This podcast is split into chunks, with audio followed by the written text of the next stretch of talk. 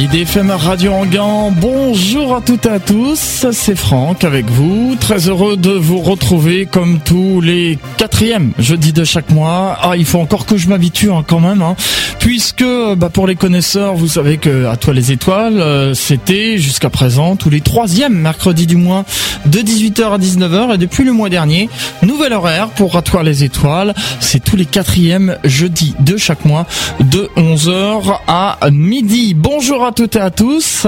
Bienvenue pour cette émission À toi les étoiles, qui est une émission, je vous le rappelle, consacrée à l'astronomie et à l'astronautique, qui a une marraine, Daniel Brio, qui est astronome à l'Observatoire de Paris, et puis euh, un parrain, Jean-François Pellerin, journaliste scientifique. Ils se joignent à moi pour vous souhaiter la bienvenue pour cette 137e émission À toi les étoiles, euh, qui euh, aura pour thème aujourd'hui des microsatellites faits par des jeunes. Et je euh, comme invité Gérard Auvray. Alors euh, cette émission rentre dans euh, la, c'est le deuxième volet en fait de, de- des émissions consacrées aux deuxième rencontres de l'espace et de la plume qui ont eu lieu le 4 octobre dernier au château de la Doucette à Drancy. IDFM Radio Anguin par l'intermédiaire de l'émission À toi les étoiles était partenaire et euh, durant ces deuxièmes rencontres de l'espace et de la plume, il y a eu un concours, le concours euh, prix Ananoff et euh, les deux vainqueurs, sport les deux premiers euh, lauréats euh, remportaient euh, donc le droit de participer euh, dans une émission euh, À toi les étoiles. Donc la première a eu lieu le 20 octobre 2015 avec le premier lauréat qui était Didier Capdevilla euh, pour son site Capcom Espace.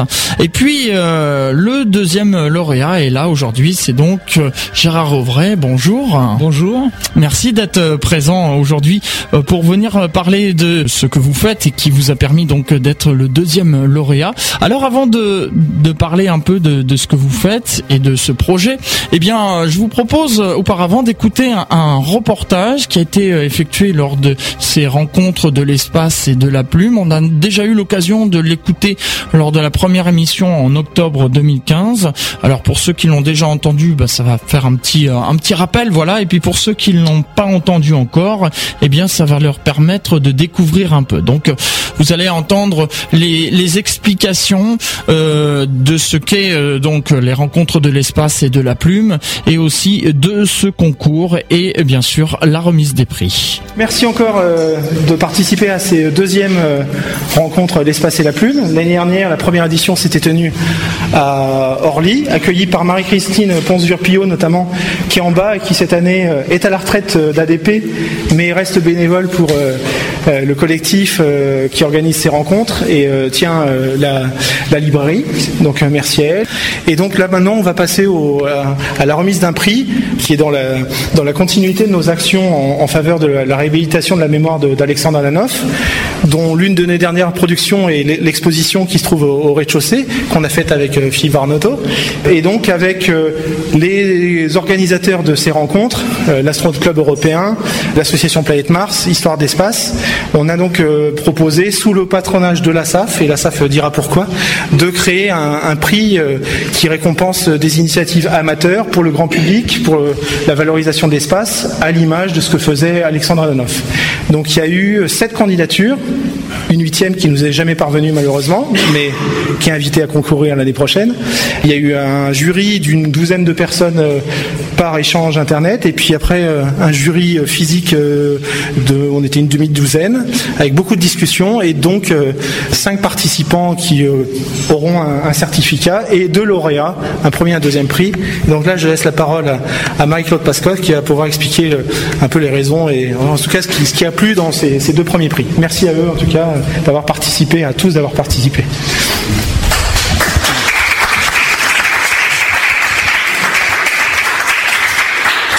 Bonjour tout le monde, nous sommes très heureux d'être ici cet après-midi dans ce- cet événement, l'espace et la plume.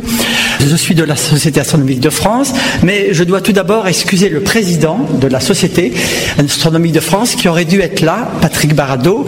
En réalité, il est sur son lit d'hôpital, il a eu une intervention chirurgicale tout à fait imprévue, imprévisible, et donc il ne peut pas être là aujourd'hui. Nous sommes venus, nous sommes deux de la SAF, Jeannette Borg, que vous voyez ici au premier rang, qui est la rédactrice en chef de la revue L'Astronomie, une revue que nos amis Pierre-François Bourriot, Philippe Varnoto connaissent bien, puisqu'il y a régulièrement des articles qui sont publiés dans cette revue. Donc Jeannette Borg, rédactrice en chef, et moi-même secrétaire général de l'association. Donc, si vous voulez, euh, nous avons été très, très heureux d'être sollicités pour participer à ce choix, c'était un peu difficile. Hein, nous, sept candidats avaient tous des choses très intéressantes qui étaient proposées. Il a quand même fallu faire un choix puisque c'est par définition un, prix, c'est ça, il faut désigner. Alors, euh, peut-être quelques mots pour dire pourquoi la SAF, la Société astronomique de France, est-elle mêlée à ce prix Ananoff Simplement parce que je pense que c'est la raison, c'est que cette institution, qui est une, association fondée par Camille Flammarion en 1882, association qui s'intéresse à l'astronomie essentiellement, au départ en tout cas, cette association a été pour Alexandre Ananov, je dirais, le berceau de sa vocation pour le spatial. Il avait été adolescent, il avait à peine 15 ans, il s'est inscrit à la Société astronomique de France, il fréquentait euh, les conférences, les réunions, la bibliothèque, et c'est précisément comme adolescent qu'il a trouvé cette ambiance, des amis, des ouvrages, tout ce qu'il fallait pour assouvir sa soif de connaissances et développer sa passion qui s'est progressivement euh, installée, sa passion de l'espace. À la SAF, il a rencontré des célébrités comme André Hirsch, André appelé ensuite André Louis Hirsch, et Robert Esnault-Peltery, qui sont des sommités dans le domaine de la recherche spatiale. La secrétaire générale de la SAF à cette époque était Gabrielle Camille Flammarion, l'épouse et veuve de Camille Flammarion, et elle a d'ailleurs beaucoup encouragé, beaucoup poussé euh, Alexandre Adanov dans ses recherches et dans, dans sa, cette passion naissante. Donc la SAF se sent un petit peu la, marraine d'Alexandre Ananov. Alors il y a donc deux prix euh, qui sont été décernés. Le premier prix revient à Didier Capdevila ici présent.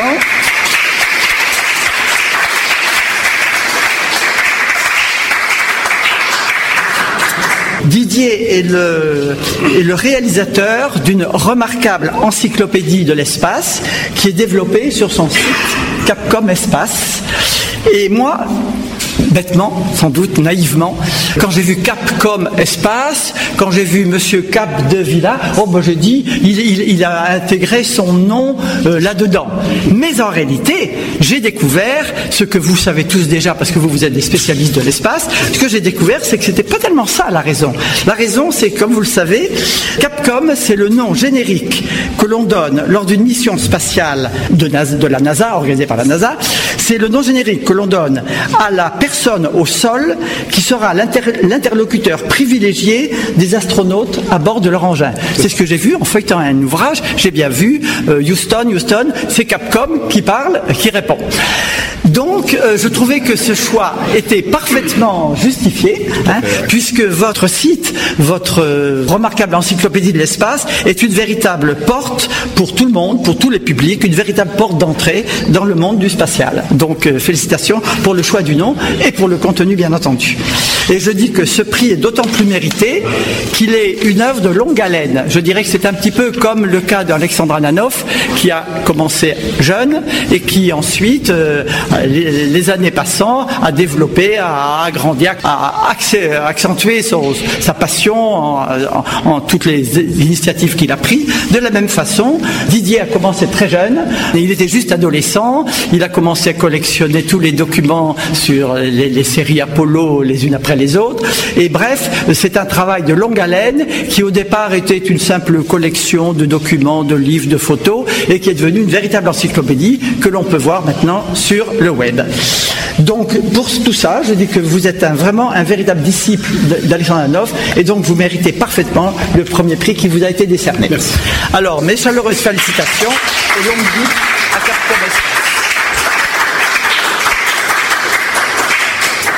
Merci. Longue vie à votre site qui, que vous allez enrichir encore avec eh tout ce qui se passe dans l'actualité ces, ces jours-ci, ces temps-ci et les années prochaines. Et c'est du boulot. Et c'est du travail. Mais c'est de cela dont on vous félicite. Voilà, Parce que voilà, la réussite, c'est ça. Il n'y a pas de réussite sans travail. Merci.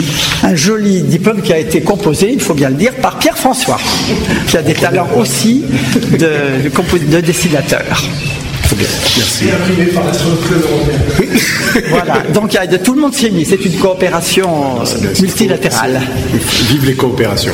Alors, le deuxième prix a été décerné à monsieur Gérard Ouvray pour des projets de microsatellites que vous avez menés avec des jeunes et des étudiants dans plusieurs écoles d'ingénieurs et que vous continuez à mener dans des écoles avec des, jeunes et des étudiants. Précisément, euh, en lisant bien votre, euh, votre euh, information que vous avez donnée, vous avez lancé et suivi la réalisation de plusieurs microsatellites qui portent de très jolis noms, puisqu'on a CubeSat et TubeSat. On voit tout de suite hein, qu'il y en a un qui est cubique et l'autre qui est un tuyau. Voilà. Et ça, c'est la réalisation, donc c'est le projet que vous menez avec vos étudiants. Et moi, je, dis, je pensais que ces réalisations, qui sont donc encore en cours, permettent à des jeunes de réfléchir aux aspects théoriques, mais aussi de travailler sur les aspects pratiques et des engins spatiaux. Et là encore, cette œuvre pédagogique est en filiation directe avec Alexandre Ananoff, qui, dans sa première période, sa période de formation, il a énormément étudié les techniques de satellisation. Donc, euh, vous êtes tout à fait, là encore, dans, dans, dans la lignée. Nous vous félicitons chaleureusement pour ce prix bien mérité et nous vous souhaitons bonne continuation et réussite dans cette entreprise pédagogique auprès des jeunes. Voilà donc pour euh, ce reportage qui a été euh, réalisé euh, lors de la remise des prix. Alors il y avait aussi d'autres prix, mais on va être un petit peu pris par le temps. Donc on va se concentrer sur bah, le deuxième lauréat. je rappelle à, toutes celles, à tous ceux qui viennent de nous rejoindre que c'est l'émission À toi les étoiles et que je suis en compagnie de Gérard Ouvray, qui est ingénieur de recherche et de développement chez Alcatel Lucent, et puis lauréat donc deuxième prix du prix Ananoff. Alors, Gérard Auvray, j'aimerais tout d'abord, avant de rentrer dans le vif du sujet, que vous nous expliquiez en quelques mots euh, ce que vous faites euh, sur votre lieu de travail. Que, qui est euh, Gérard Auvray ben actuellement, donc je suis effectivement, je travaille chez Alcatel Lucent, mais maintenant je suis en pratiquement à la retraite et je m'occupe, je suis tuteur de projet dans plusieurs écoles, à l'école polytechnique et à l'école des mines, pour euh, réaliser des ce qu'on appelle des microsatellites. Alors, des microsatellites, ce sont des petits satellites qui font actuellement 10 cm par 10 cm par 20 cm. Donc, c'est c'est même pas une boîte à chaussures. Et ce sont des satellites qui euh, qui vont faire des mesures scientifiques de, dans l'atmosphère. Comment vous êtes venu cette idée de vouloir faire ce projet de microsatellites avec des jeunes? C'est un au niveau des satellites euh, depuis depuis le tout début, j'irai de l'ère des satellites, euh, les radioamateurs, parce que je suis radioamateur, les radioamateurs ont lancé des satellites dans l'espace. Et euh, avant, c'était des relativement gros satellites. Et depuis les années 80, les Américains ont ont développé un concept des tout petits satellites comme l'électronique se miniaturise de plus en plus, ce qui fait que ce genre de, de, de satellite devient à la portée de presque n'importe qui. Et euh, c'est une très bonne base pour faire de l'enseignement et à amener les jeunes à euh, toucher les, les, les, techniques de spatiales. Alors on explique ce qu'est le, le radioamateur un radioamateur, c'est un, c'est une personne qui euh, qui communique avec d'autres d'autres personnes à travers via les via la radio. Les ondes radio, oui. via les ondes radio. Donc, ce sont des gens qui passent un examen pour être officiellement autorisés. D'accord. Et donc, ces satellites, ça leur permet de de, de pouvoir propager les ondes euh. Voilà. Donc au début, les, les, les, satellites euh, étaient souvent faits par des radioamateurs, donc euh, c'était des outils plus de communication pour faire des communications radio. Et maintenant, euh, avec cette association, en fait, ces espèces de partenariat radioamateur étudiant, on arrive maintenant à, faire plutôt des satellites plutôt scientifiques, enfin en grande majorité caractère scientifique, pour faire des mesures un petit peu dans tous les toutes sortes de mesures qu'on peut avoir besoin de faire dans la, dans la haute atmosphère. La jeunesse du projet, comment ça a commencé? Il a fallu faire des démarches, bien sûr. Non, ça n'a pas été vraiment des démarches, c'était quelque chose un petit peu naturel. ce développement de, ce concept de microsatellite, donc qui est un, un, concept qui date un peu du début des années 2000, petit à petit a fait son chemin. La France était un petit peu en retard là-dessus, et puis les étudiants euh, au niveau français ont commencé à s'intéresser au sujet. Et un certain nombre d'écoles ont, créé ce qu'on appelle un centre spatial étudiant et euh, se sont mis, euh, se sont demandé ben, qu'est-ce qu'on peut faire, quel type de satellite on peut faire? Et c'est à la suite de ça où effectivement j'ai rencontré ces personnes-là qui sont euh, qui sont venues me chercher, si on peut dire, euh, pour me dire est-ce que tu veux euh, encadrer un projet de ce type-là chez nous? Donc vous avez accepté. Démarrage du projet. Ça se passe comment? Vous les avez rencontrés euh... Oui, je les ai rencontrés. Donc c'est les les jeunes qui ont initié à, à l'origine le projet dans leur école. Mais euh, donc ils sont venus me chercher pour demander est-ce que vous voulez être euh, tuteur du projet. Et donc après donc je les ai rencontrés. J'ai fait un contrat avec les avec les écoles et euh, j'ai suivi donc euh, tout pendant toute l'année scolaire. Donc je vais toutes les semaines à l'école et je leur euh, je, leur montre comment comment on fait un satellite comment et puis je les aide à remplir toutes les documentations parce que faire un satellite malgré tout il faut encore faire pas mal de documentation euh, jusqu'à l'aboutissement. Là, actuellement, euh, vous voyez, on a. Alors, c'est pas très visuel à la radio. Là, oui. un petit satellite sur le bureau, un petit satellite qui fait 20, 10 par 6, 10 par 20 cm. Euh, ce satellite-là, normalement, on doit le livrer à la fin du mois de mai pour un lancement prévu dans la deuxième moitié 2016. Et quelle fonction il aura ce satellite? Ce satellite c'est fait partie du projet du programme qu'on appelle QB50, euh, qui consiste à lancer 50 satellites dans l'atmosphère, réalisés par des par des universités du monde entier. Donc ça va servir à essayer de caractériser un petit peu mieux la haute atmosphère entre 350 km et 90 km d'altitude pour euh, améliorer un petit peu les, les modèles mathématiques de, de l'atmosphère qui après par la suite pourront effectivement aider ou, à, ou à améliorer les modèles météo ou améliorer la connaissance des lors de la rentrée dans l'atmosphère lorsque lorsqu'on fait des orbités des satellites. Donc on va mesurer principalement nous sur nos satellites le, le résidu de, de c'est surtout le résidu d'atmosphère surtout composé d'oxygène monoatomique en très très faible quantité évidemment, mais il en reste un petit peu. Et c'est ce résidu d'atmosphère provoque des dégradations, par exemple sur les stations ISS qui sont en basse altitude, finalement provoque un petit peu de dégradation sur les, les structures métalliques ce résidu d'atmosphère qui se trouve dans l'espace. Dans, dans l'espace, hein, bien, bien que la station, quand vous voyez la station ISS, on pense effectivement on est dans le vide, mais euh, en réalité, à 350 km d'altitude, il reste encore quand même des, des, des résidus, hein, ce qu'on appelle des résidus d'atmosphère. C'est très très faible, hein, il y a très peu de pression. Et euh, donc, euh, comme je vous disais tout à l'heure, c'était composé en partie avec de l'oxygène monoatomique.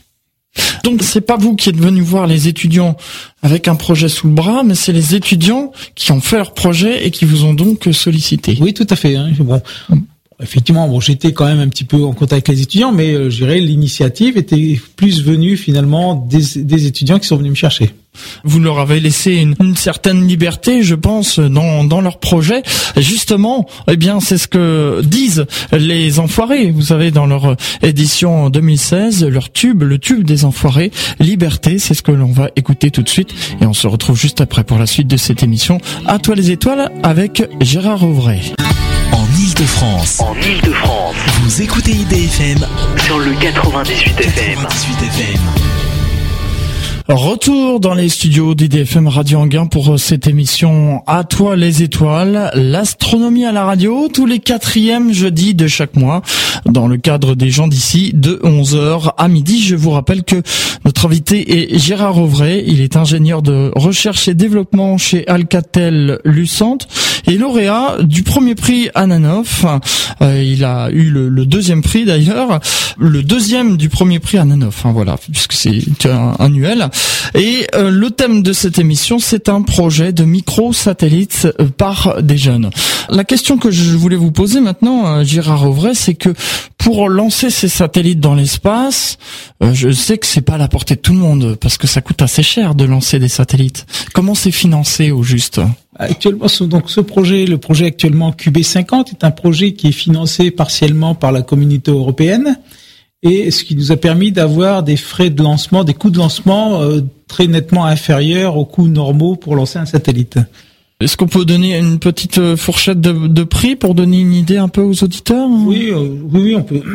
Actuellement, pour lancer, s'il fallait payer le prix fort, ça coûterait à peu près 100 000 euros pour le lancer. Et euh, là, par le, le biais de ce projet-là, on a payé que 20 000 euros. Ouais, c'est- quand même énorme, même 20 000 euros pour des jeunes. Ils, ils ont ils ont trouvé comment pour euh, ils ont fait un mécénat ou euh, Disons qu'on a eu, on a eu quelques, un petit peu de financement par quelques, par des gros industriels, mais on est beaucoup aidé quand même par le CNES. D'accord, le CNES, oui, qui est le, le Centre national d'études spatiales. Sur ces satellites, donc actuellement, il y en a un qui est terminé, là, ou celui que vous avez amené il est terminé, ou, euh, ou il y a encore des, des choses à rajouter dessus? Non, il est pratiquement bon. Celui que vous voyez, donc, malheureusement que les auditeurs ne peuvent pas Oui. voir, euh, c'est une maquette, donc c'est un petit peu, il est un petit peu en vrac, mais euh, actuellement la maquette, le le satellite est pratiquement terminé. Le, le- le satellite, le modèle de vol est pratiquement terminé, parce que comme je vous dis tout à l'heure, on doit le livrer pour euh, fin mai euh, de cette année. Donc là maintenant, on va passer dans les phases de test, passer sur un, ce qu'on appelle un pot vibrant, donc on va le vibrer pour simuler toutes les vibrations qu'il va subir lors du lancement. On va le passer dans une ce qu'on appelle une cuve du- pour faire du vide thermique, pour simuler l'ambiance euh, de- du satellite lorsqu'il sera euh, dans l'espace. C'est-à-dire qu'on fait le vide et on simule le rayonnement, les chaleurs apportées par le soleil. Donc on a toute une phase de test à faire avant de livrer le satellite, donc euh, fin mai. Et ensuite, lorsqu'il sera livré, alors il, va partir euh, où exactement? Alors il va partir, en fait, il va être euh, alors là c'est un petit peu un petit peu spécial pour ce lancement de, de satellite, c'est qu'il va être lancé depuis la station ISS. Donc on va le monter, donc le satellite va partir aux États-Unis, va être monté dans un cargo euh, américain, un cargo de ravitaillement. Ça va être monté sur la station ISS et il y a tout un dispositif sur la station ISS pour lancer ce genre de satellite sans qu'il y ait besoin de, de sortir dehors, qui est une sortie ce qu'on appelle une sortie extravéhiculaire. Donc il n'y aura pas besoin qu'il y ait un cosmonaute qui sorte dehors pour le pour le lancer à la main comme ça s'est pratiqué euh, quelques fois. Donc il y a un dispositif avec le bras robotique japonais qui permet de prendre le, de, on met le satellite dans une espèce de SAT, une espèce de tube lance-torpille. Il y a le bras robotique, on ferme de l'intérieur. Il y a le bras robotique qui vient ouvrir de l'extérieur. Il vient saisir le satellite et il le lance dans l'espace euh, depuis la station ISS. Donc euh, là, ça- effectivement, ça devrait être- ça coûter moins cher que d'être euh, mis à bord d'une Ariane 5, par exemple. Pour, Voilà. Donc c'est, c'est- oui, ça coûte beaucoup moins cher que d'être lancé par un lanceur classique. Euh, bon, l'Ariane 5 ne lance pas ce genre de petits satellites, euh, mais il y a beaucoup de lanceurs comme les Soyuz, du Vega, euh, des Dniepr. Enfin, bon, il y a, il y a plein de, il y a pas mal de lanceurs qui peuvent se lancer ce petit, ce genre de ces petits satellites, mais avec des coûts un petit peu supérieurs. Une fois qu'il sera lancé dans l'espace, mise en marche et puis acquisition des, des, des signaux envoyés par le satellite, je pense. Ah, tout à fait. Donc, le- une fois qu'il sera lancé, le satellite donc attend à peu près 30 minutes avant de se mettre en route. Donc, il se met en route automatiquement. Et à partir de ce moment-là, on a une station sol, donc à l'école polytechnique, par exemple, et euh, régulier tous les tous les jours. Donc, il va falloir écouter le satellite, récupérer les données qui ont été enregistrées pendant les, les orbites précédentes. Et euh, toutes ces données-là sont envoyées après au ce qu'on appelle au Van Kamat Institute, qui est un institut scientifique qui pilote le projet pour faire l'anal- l'analyse de toutes ces données. Ah, Donc euh, sur sur l'atmosphère. Et là, à partir de ce moment-là, les les jeunes qui ont construit ce micro-satellite, ils vont surveiller de près, ils vont encore participer à cette euh, cette expérience ou est-ce que pour eux en fait ce sera terminé? Ah non, non, ils vont participer à l'expérience jusqu'à jusqu'à la fin de vie du satellite. Mmh. Donc, comme on est sur une orbite basse, 350 km, le satellite a une durée de vie relativement courte, de l'ordre entre 9 mois et 12 mois. Donc, mais pendant toute cette période-là, les, les, les étudiants vont participer à l'écoute et l'écoute du satellite et la réception des, la récupération de toutes les données. pour travailler justement sur tous ces signaux qui sont reçus euh, par ce satellite. Ensuite, quand ces signaux vont être décortiqués, qu'est-ce qui va se passer avec ces signaux? Ce sont, enfin, ce sont des signaux, donc ce sont des données qui sont Mm. transmises, Mm. euh, transmises par le par le satellite. Donc ces données-là sont récupérées, sont reçues au niveau de la station sol. On fait un petit un petit traitement des données pour les mettre dans un format donc euh, normalisé et on envoie ça ensuite au Van Kamen Institute qui lui va euh, compiler les résultats des 50 satellites qui sont lancés. Donc il va y avoir 50 satellites qui vont être lancés en même temps, ce que j'avais pas tout à fait précisé. Donc c'est le, le le Van Karman Institute qui va traiter toutes ces toutes ces informations là, également avec l'aide de, de laboratoires euh, scientifiques euh, un petit peu partout au niveau du monde, de façon à mettre à la disposition toute la communauté communauté scientifique les résultats de, de mesures faites en haute altitude. Ces 50 satellites, c'est pas le, le même endroit qui construisent les 50, non? Non, non, c'est un projet vraiment mondial. Euh, Il y a euh, cinq projets américains, il y a cinq projets français, il y a quelques projets chinois, il y a des projets euh, allemands, euh, espagnols, portugais, euh, et donc il y en a un petit peu partout dans le monde. Et comment les, les jeunes ont, parce qu'ils ont eu connaissance de ce projet pour euh, y participer, donc il y a une, un, un appel d'offres? Oui, il y a eu un appel, donc le- il y a à peu près 4 ou quatre ou cinq ans, donc le Van Kamat Institute, donc c'est un institut belge qui est à côté de Bruxelles et qui euh, qui a lancé un appel à, à, à projet, donc pour demander qui euh, voulait participer et faire réaliser un, un des satellites du projet QB50. Donc QB comme CubeSat et 50 comme 50 satellites. CubeSat, oui, on entendait tout à l'heure dans, dans ce reportage. Et ce, ce projet euh, vous a valu justement euh, le deuxième prix euh, à Nanof. Je suppose que les, les étudiants ont été très heureux d'apprendre que, parce que en quelque sorte, vous êtes lauréat, mais c'est eux aussi qui ont été récompensés. Oui, indirectement, c'est Indirectement. récompensé parce que c'est quand même euh, ils ont quand même euh, bien travaillé sur le projet, ceux qui ont fait la réponse à l'appel d'offres, donc qui ont re- reçu une réponse positive. Euh, donc moi je les ai euh, aidés soutenus pour faire la réalisation pratique parce que ce sont faut oublier ce sont des étudiants donc ils n'ont pas de connaissances à l'origine. Donc ça leur a permis de de euh, d'approcher toutes les techniques spatiales et il est fort probable que dans certains étudiants qui étaient très très motivés, je pense qu'on en retrouvera quelques-uns, je pense, dans des très hautes fonctions dans le dans l'activité spatiale, je, sens, je pense, d'ici une vingtaine d'années. Oui, ça leur met le, le pied à l'étrier en fait et ça leur donne euh, des idées de vocation euh, future. Alors je rappelle aux auditeurs hein, qui n'hésitent n'hésitent pas à euh, poser des questions hein, euh, par l'intermédiaire du message live ou encore euh, des SMS au 07 81 82 25 56 07 81 82 25 56 et euh, justement là j'ai une une question euh, d'un internaute et auquel vous avez répondu un peu en partie. Ces jeunes justement, est-ce qu'ils vont ensuite une fois que ce, ce projet est terminé, est-ce qu'ils vont euh, construire d'autres satellites C'était comme ce sont des programmes qui sont faits dans des écoles. Alors les jeunes, ceux qui sont passés aujourd'hui sur les sur ces projets-là, maintenant ils vont avoir leur diplôme, ils vont rentrer dans l'industrie. Donc on ne sait pas. euh, Bon, certains, on voit très bien que quelques-uns étaient fortement motivés. Donc je pense qu'on les retrouvera dans le dans le domaine du spatial. Maintenant sur les prochains, on a, déjà commencé un autre programme pour faire un autre satellite scientifique qui serait lancé d'ici quatre ou cinq ans. Donc ça, des choses qui se qui se suivent bien sûr par rapport à, à tous ces projets. Alors n'hésitez pas à poser euh, des questions et donc une autre question aussi de euh, Frédéric euh, qui euh, demandait est-ce qu'il y a un projet de plus gros satellite? Non, on essaye de se restreindre justement dans ces projets étudiants. Euh, on essaye de, de rester dans des dans des dimensions qui restent compatibles en durée et en coût euh, pour des programmes étudiants. Donc on reste dans des ce qu'on appelle la famille des CubeSat. Donc l'unité de base c'est 10 cm par 10 cm 10 cm, donc c'est pas c'est pas très gros et ça peut se décliner en une unité, deux unités, trois unités. Donc on essaye de rester dans ces dimensions-là. Donc trois unités ça fait 10 cm par 10 cm par 30 cm un petit peu plus gros qu'une une boîte à chaussures, mais ça reste dans ces dimensions donc euh, raisonnables en termes de coût et de délai pour euh, réaliser ces satellites. Oui, voilà, parce que plus ils sont gros, plus forcément le coût est élevé et la- le, le coût augmente très rapidement et puis euh, la- en général on a tendance à complexifier, vouloir complexifier. Plus, plus on est gros, plus on a tendance à vouloir complexifier et euh, c'est pas le but de- des projets étudiants, c'est de rester quand même euh, compatible avec des délais raisonnables de 2, 3 ou 4 ans. ah ça se fait quand même sur plusieurs années en fait. Oui, ça se fait Oui. sur plusieurs années. Là, actuellement, ce projet-là, c'est fait sur euh, QB50. Là, on en est à la quatrième année. Sur ce projet, euh, justement, quand, si on revient au, prix Ananoff, euh, est-ce que cette euh, cette idée de concourir vous est venue de vous ou est-ce que c'est les étudiants en fait qui vous ont dit ah tiens il y a Non, là, c'est une pure initiative personnelle. Ça, c'était une question de Nicolas.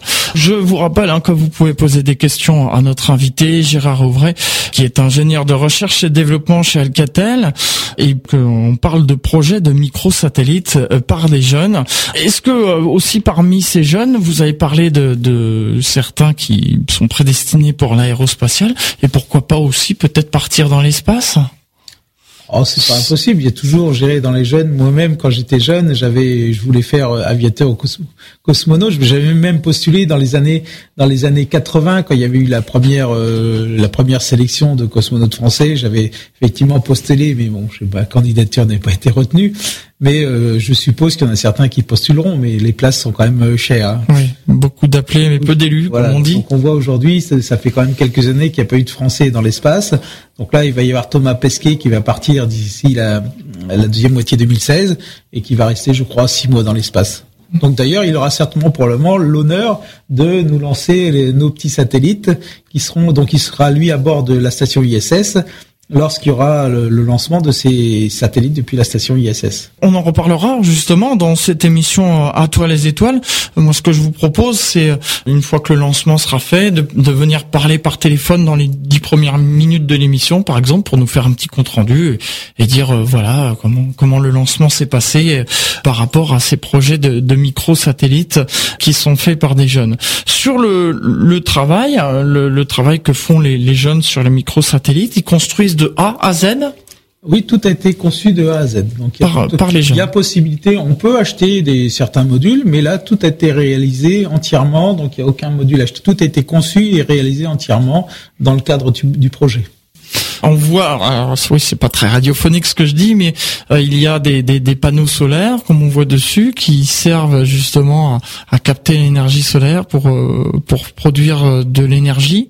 Oui, oui, il y a donc il y a, des- il y a un, un panneau solaire sur chaque face du satellite et donc qui permet donc de produire l'énergie pour euh, pour alimenter toutes les tout- tout le- toutes les expériences et puis tout les, le système de télécommunication qui va permettre de redescendre les télémétries vers le sol. Ça consomme beaucoup d'énergie, c'est très gourmand. non? On est sur un satellite comme ça, on récupère à peu près euh, 2 watts électriques, donc c'est pas beaucoup. Et euh, bah, disons qu'il faut faire l'électronique qui va en conséquence pour euh, ne pas consommer plus plus de 2 watts. Donc c'est 2 watts, c'est vraiment c'est euh, sais pas qu'est-ce qu'on pourrait donner comme comme idée de 2 watts, mais c'est vraiment pas beaucoup. Oui, c'est- moins qu'un portable, je crois, je sais pas, ou si, mais peut-être. Ouais, c'est peu quand même portable. oui. Il y a quelque chose qui m'intrigue sur euh, cette euh, maquette que l'on voit. Je ne vois pas d'antenne, mais il y aura une antenne. Non, sur- parce que ça c'est la maquette et les antennes sont en dessous, elles ont pas été elles sont pas montées sur ce sur ce modèle. D'accord. Donc il y aura bien des antennes qui permettront. euh, il y a des de antennes faire- qui vont se déployer. Donc pour le- donc pour, la phase de lancement, donc les antennes sont repliées à l'intérieur du satellite et il y a un dispositif donc qui va permettre de déployer les antennes lorsque le satellite, au bout de 30 minutes, une fois que le satellite sera euh, lancé dans l'atmosphère. On va marquer une nouvelle pause musicale avec euh, Louane et son titre euh, tourne et puis on se retrouve juste après pour la dernière partie de cette émission à toi les étoiles où je vous rappelle on parle de projets de microsatellites faits par des jeunes. IDFM Radio Anguin. Dans toute l'île de France. Dans toute l'île de France et partout dans le monde sur le www.idfm98.fr. C'est l'émission À toi les étoiles. Dernière partie donc de cette émission À toi les étoiles. Je vous rappelle que notre invité est Gérard Auvray. Il est ingénieur recherche et développement chez Alcatel Lucent, c'est ça, je... Ouais, ça. Voilà, je l'ai bien prononcé. Et lauréat du prix Ananoff. Le thème, je vous rappelle, c'est un projet de microsatellites euh, par des jeunes. Qu'est-ce qu'on pourrait encore rajouter justement sur ce sur ces microsatellites et sur ce projet que que vous conduisez avec ces jeunes? Euh, Disons que c'était pour nous, c'était très intéressant dans le cadre, euh, je de l'instruction des, jeunes pour les pour l'approche, des techniques spatiales. Il faut voir que le, le spatial est très intéressant parce que c'est un domaine qui est très très vaste. Dans euh, pour faire un satellite, il faut, avoir des, des ça permet d'aborder beaucoup de, de, de spécialités, beaucoup de domaines. Il y a de la mécanique, donc de la thermique, hein, parce que dans la, quand on est en orbite, on peut subir des, des variations de température entre le moment où on est au soleil et le moment à l'ombre. On peut euh, voir des variations de température qui vont varier entre moins 80 et plus 80 degrés. Euh, donc il y a de l'électronique, de l'électronique analogique, de l'électronique euh, digitale, euh, de la programmation, de, de, la télécommunication. Donc en fait le domaine de l'orbitographie, euh, du contrôle d'attitude. Donc ça, c'est une des nouveautés sur ces tout petits satellites. Maintenant, on fait du contrôle d'attitude, sur qu'on contrôle la, le, la, la, position du satellite dans l'espace. Et donc ça, c'est très très récent.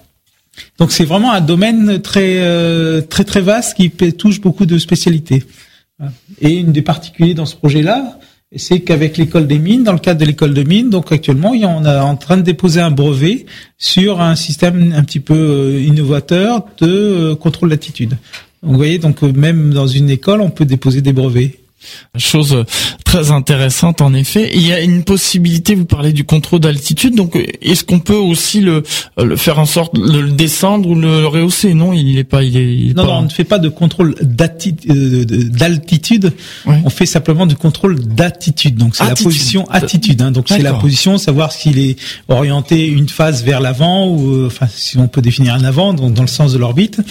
Et euh, l'altitude, elle, euh, va décroître progressivement. Comme on est sur une orbite relativement basse, de, l'ordre de 350 km au départ, malgré tout, il reste encore un léger le très, il y a quand même très très peu de, de résidus d'atmosphère, mais malgré tout, ça suffit pour freiner euh, pour freiner un satellite. Donc il va son son altitude va décroître progressivement et au bout de neuf mois à peu près, il va rentrer dans l'atmosphère et il va le, il va brûler. Donc il y aura plus rien qui retombera sur Terre. Non, non, il y aura pas. Justement, ça fait partie de, des contraintes. Aujourd'hui, on est obligé de faire un certain nombre de documentation pour euh, justifier que le satellite, quand il va brûler dans l'atmosphère, il y aura aucun élément qui tombera sur Terre, qui mm. pourrait présenter un danger pour les populations. Bien sûr. Ouais. Qu'est-ce que euh, on pourrait encore rajouter sur ce projet de, de microsatellite fait par des jeunes, de choses qu'on n'aurait pas encore évoquées dans cette émission? Ce qu'on essaye, nous, pour nous, on essaye de, rendre ça pérenne au niveau des écoles, de faire ce que ce soit une activité qui soit, euh, c'est de faire un satellite, mais d'essayer de faire une activité qu'on appelle pérenne. Vous voyez, là, on a ce satellite-là, il est à peine fini que déjà depuis l'année dernière, on a commencé à lancer un autre projet de satellite. Donc, on ne peut pas attendre que le, que le premier soit terminé pour en entamer un autre, hein, qui va sur des projets qui sont quand même sur trois, quatre ou peut-être cinq ans. Donc, on essaye de faire un chevauchement de façon à ce que le euh, qu'on puisse lancer un satellite tous les trois ans, par, par exemple. Et sur la période de scolaire, parce que évidemment les jeunes ne font pas que ça, donc euh, ça leur prend beaucoup de temps sur leur emploi du temps ou euh Ils ont à peu près une demi-journée par euh, par semaine sur le projet. Donc, ce qui n'est pas beaucoup, pas beaucoup mais on est, ils essayent de travailler quand même un petit peu en dehors de leurs heures de, de, de, de cours obligatoires en dehors de, de vous qui euh, qui les accompagnez, euh, les conseillers, il y a d'autres personnes aussi euh, qui qui viennent assister ou expliquer aussi. Vous êtes seul à gérer On essaye donc. quelquefois, on, a, on, on, demande quand on a des problèmes techniques particuliers. À ce moment, on demande le support du CNES, et donc il va y avoir des spécialistes du CNES qui vont venir nous nous présenter certains certains sujets. On a le support. Le, CNES est très euh, très engagé dans tous ces programmes étudiants parce que pour eux, quand même, le CNES a quand même une obligation aujourd'hui de faire un, support au niveau des, euh, d'apporter quelque chose au niveau de l'éducation. Donc, ils l'amènent dans ce genre de projet par euh, un support technique. Donc, s'il y a un problème de thermie, de contrôle d'attitude, on a facilement accès à des spécialistes du CNES. Des ingénieurs oui, qui vont se déplacer pour se déplacer ou bien on ira directement au CNES. Donc il y a y a, de ce côté-là, il y a quand même un support. Le lancement, on a déjà eu, euh, j'ai eu l'occasion aussi moi-même d'assister des fois sur des lancements euh, retransmis sur écran géant, que ce soit au CNES ou, euh, ou dans les locaux des, des Mureaux par exemple, quand il s'agit d'Ariane. Est-ce que au moment du, du, lancement du satellite, il y aura aussi, enfin quoi que là, comme ça va être largué depuis l'ISS, ça va peut-être être plus difficile, non? Bah, Il y aura de toute façon la phase de lancement, parce qu'il va falloir quand même le, envoyer le cargo vers la station ISS, donc il y aura un lancement Donc là, je pense que ça sera sur un Falcon 9, mais je je, sais pas exactement. Donc ça sera un cargo de toute façon américain. Donc effectivement, il y a toujours la phase excitante de voir le lanceur, mais en fait, le plus excitant quand on lance un satellite, c'est pas euh, la phase de lancement. C'est spectaculaire. Euh, ce qui est plus en, en- enfin émouvant, c'est en fait quand on commence à recevoir le premier signal de- du satellite. Donc on ne sait pas s'il fonctionne, s'il fonctionne pas. Donc on attend qu'il passe au-dessus de votre station sol. Et là, effectivement, quand on commence à l'entendre, là c'est hurrah, ça y est, c'est il, il est opérationnel. Voilà, c'est comme le 14 mars dernier, quand il y a eu euh, justement cette sonde qui est partie vers Mars, qu'il a fallu attendre 10 heures pour être sûr que tout était bien parti et tout, tout s'était bien passé, euh, notamment. Ah, tout à fait, ou bien comme le quand le rover l'a atterri sur Mars, effectivement, c'est un projet, ça faisait plus de 15 ans qui était, enfin le satellite, le satellite avait été lancé une dizaine d'années avant, et euh, effectivement, le, il y a eu les, les phases intéressantes quand ça a été lancé, mais le plus émouvant, c'est effectivement quand, quand on commence à recevoir les premiers signaux euh, de l'engin qu'on a envoyé dans le dans, dans l'espace. Oui, tout à fait. Et sur ce sur ce projet, on parlait tout à l'heure des données qui sont récupérées par euh, tous les scientifiques. Et là, j'ai une question sur Internet de Nicolas qui me demande est-ce que euh, les données récoltées pourront euh, ensuite sensibiliser, dire tiens il faudrait qu'on qu'on change certaines choses sur nos satellites ou euh, qu'on fasse euh, qu'on rehausse je, je sais pas je prends un exemple comme ça qu'on rehausse l'orbite de l'ISS euh, pour éviter que ceci cela se produit non Ah, Les, les mesures qui ont faites aujourd'hui, c'est des mesures, pour constater aujourd'hui, pour euh, euh, vérifier, pour mesurer, le, le, le résidu d'atmosphère, pour caractériser le résidu d'atmosphère. Après, derrière les conclusions qu'il pourrait y avoir, ça après c'est l'objet, ce seront les gens qui vont lancer des satellites qui diront à partir de ces données-là, euh, il faut peut-être faire ceci, il faut peut-être faire cela, et ainsi de suite. Donc là, mais nous aujourd'hui, la, partie c'est vraiment de l'expérimentation, de la mesure on mesure et on analyse les, les mesures. D'accord. Donc euh, et, toutes ces mesures serviront bien sûr, euh, comme je le disais, pour pour le futur. Voilà, toutes ces mesures seront à la disposition du plus du de, sur la disposition du domaine euh, scientifique euh, dès que toutes ces dès qu'elles auront été analysées et exploitées. Voilà, et tenir compte pour peut-être les prochaines missions, euh, euh, etc. Alors on parlait justement de, de microsatellites. Vous avez donné tout à l'heure les, les dimensions, mais est-ce qu'il est-ce qu'il existe aussi, est-ce qu'il y a possibilité de faire des, des satellites encore plus euh, compacts? Alors, il y a eu une expérimentation. Oui, on peut euh, on peut descendre jusqu'à la carte de crédit. Ah, Donc oui. les, il y a eu une expérimentation qui a été faite il y a à peu près deux ans, je crois un an ou deux ans, où il y avait un petit satellite comme ça qui éjectait une centaine de, cartes de crédit. En fait, le satellite, on peut aller jusqu'à la dimension d'une carte de crédit euh, avec un petit émetteur dessus. Donc on peut effectivement aller à quelque chose de très très petit. hein. Bon, malheureusement, il y a eu un petit problème au niveau de l'éjection du système d'éjection des, des cartes de crédit et ça n'a pas fonctionné. Mais euh, c'est pour montrer qu'on peut euh, descendre un satellite, on peut faire quelque chose de vraiment très très petit. Du simple au double, de très gros au, plus petit, quoi, euh, dans ces projets euh, de microsatellites. On arrive bientôt au terme de cette émission à toi les étoiles, Gérard Rovray. Est-ce que vous auriez une dernière chose à, rajouter avant qu'on commence à, conclure cette émission et qu'on parle un petit peu de l'agenda la conclusion, c'est qu'aujourd'hui, ce genre de projet est intéressant parce que ça met un petit peu le pied à l'étrier sur des choses concrètes. Ce sont des projets qui restent surtout pour des très grandes écoles qui souvent font un petit peu de l'abstrait et euh, on rentre dans des domaines concrets et on essaye de, avec ça, de les ramener un petit peu sur la sur la technologie parce que dans certaines écoles maintenant, il y en a beaucoup qui vont aller dans des vers la banque, la finance et ainsi de suite. Donc c'est l'objectif aussi, c'est de c'est de ramener un petit peu une partie de la population euh, vers les domaines plus techniques plutôt que d'aller faire de la finance.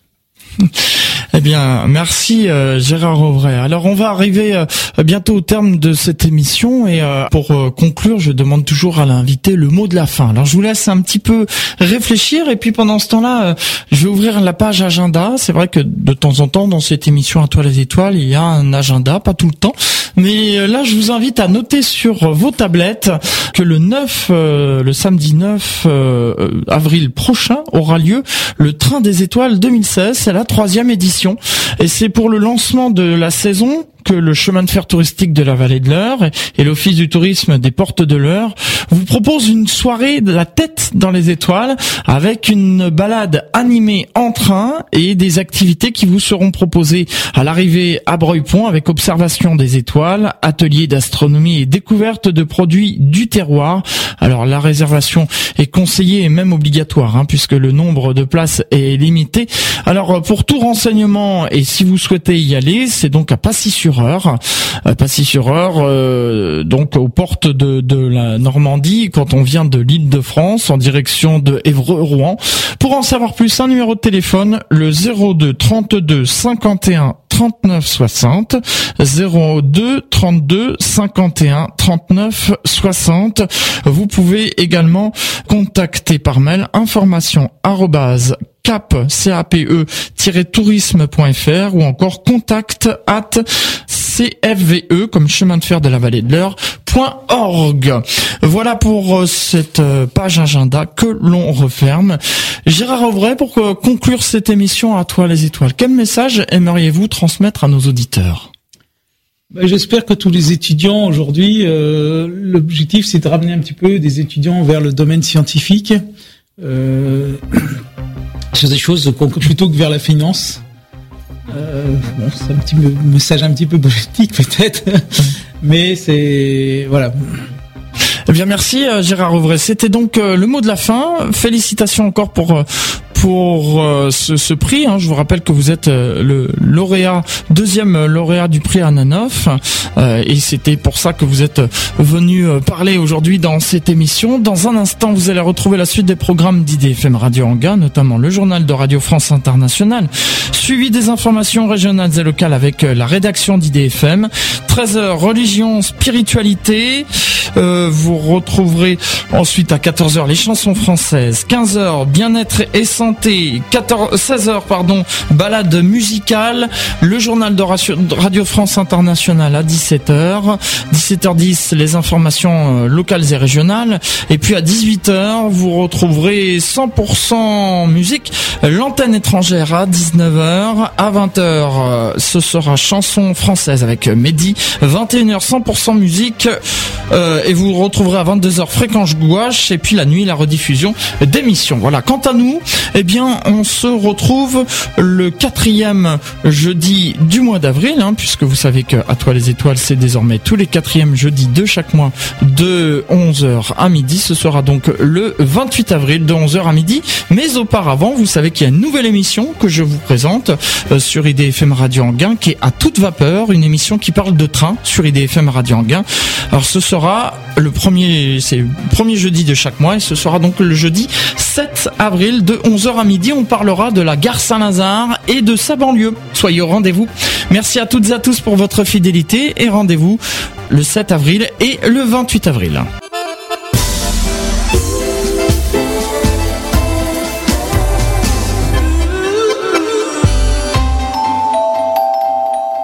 Bonjour, ici Jean-François Dubaquier. Vous aimez IDFM, votre radio de proximité.